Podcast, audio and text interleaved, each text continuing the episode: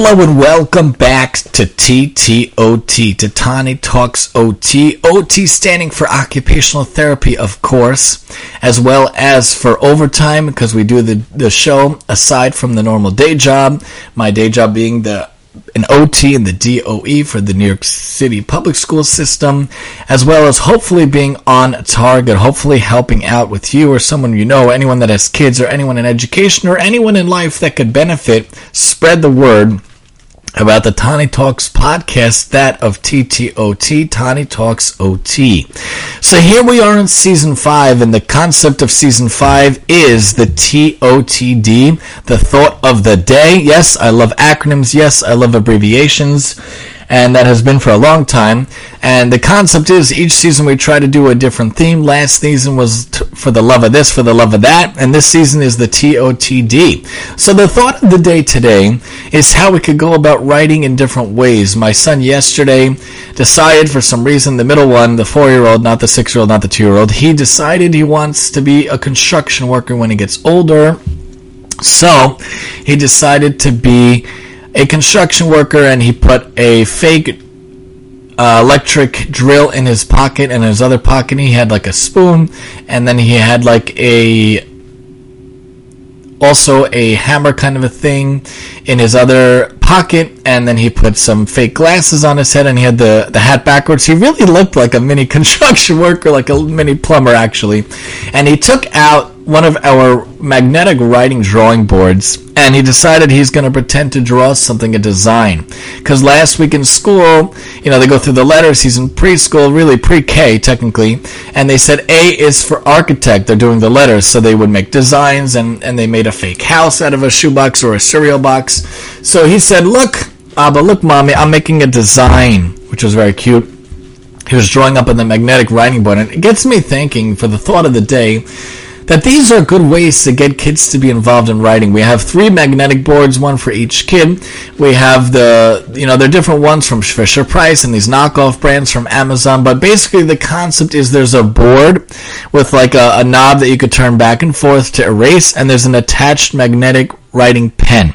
So there are some boards that it comes out in color, some boards it looks a little gray or black, and then there are other different types of writing boards that we've gotten. Of course, the the kids famach them over the year, but there's one that's like ma- magnetic. There's one that looks like a, a, a little stylus on the board.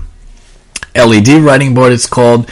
There's also different types of writing boards. There's uh, there's there's ones that can be made out of sand art. There's the word art ones. There's the uh, uh, Etch a Sketch is also a similar one, but that has knobs instead of a writing pen. But of course, I like when it has an actual writing stylus or pen attached because that is good for generalizability and for transferability. I like when it could be that we could get them to be trained to hold the pencil, to hold the pen in the right way.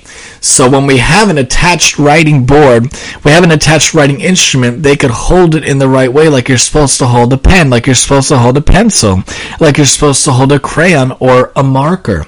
We want it to be that the thumb is on one side, the pointer and the middle finger is on the other side. So we want it to be that they hold the writing instrument in the right way. And when we have a writing board such as this, this is a way to transfer it over. This is a way to carry it over.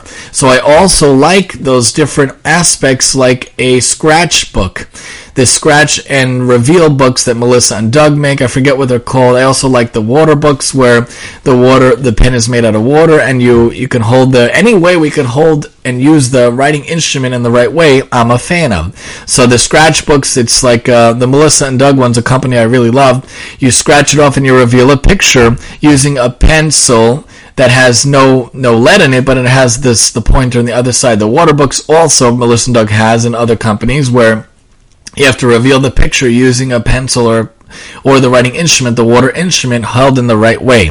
There's also what I call the magic boards where it's basically a scratch and reveal pad where it's empty and you can draw any design into it uh, we used it one time in Hanukkah when we were youth directors for a Hanukkah event a long time ago. But basically, it's a pad of uh, a black, and you scratch it with this special type of pencil. You reveal different colors, and you can make designs and letters and numbers. Really, I like that it can be transferred to use the pencil or the pen.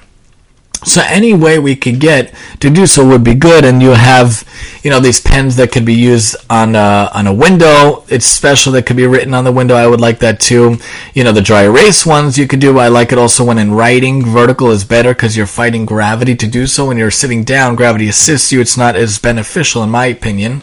There's also crayons and markers that could be used in the bath that you could write on the wall and it could wash off. There are different ways, different methods to be able to do so, to use these methods, but the idea idea is ways to go about writing or pre-writing using that functional grasp. I like the the the writing ways, different aspects, different ways to go about using writing instruments. Keep in mind these different kinds of ideas. You know, we talked about another time how you could write in Play-Doh, you could write in any surface, any towards any type type of way. But the thought of the day is thinking about different ways, writing boards and things, to be able to write and use that functional grasp, the best grasp, the tripod, dynamic tripod grasp with the thumb on one side and the pointer and the middle finger on the other side. This has been the TOTD from TOT from TTOT. Join us next time as we talk a thought of the day from an occupational therapist perspective, hopefully to make your day more functional, more independent, and more helpful from an OT's perspective. And I'm your host, Tani.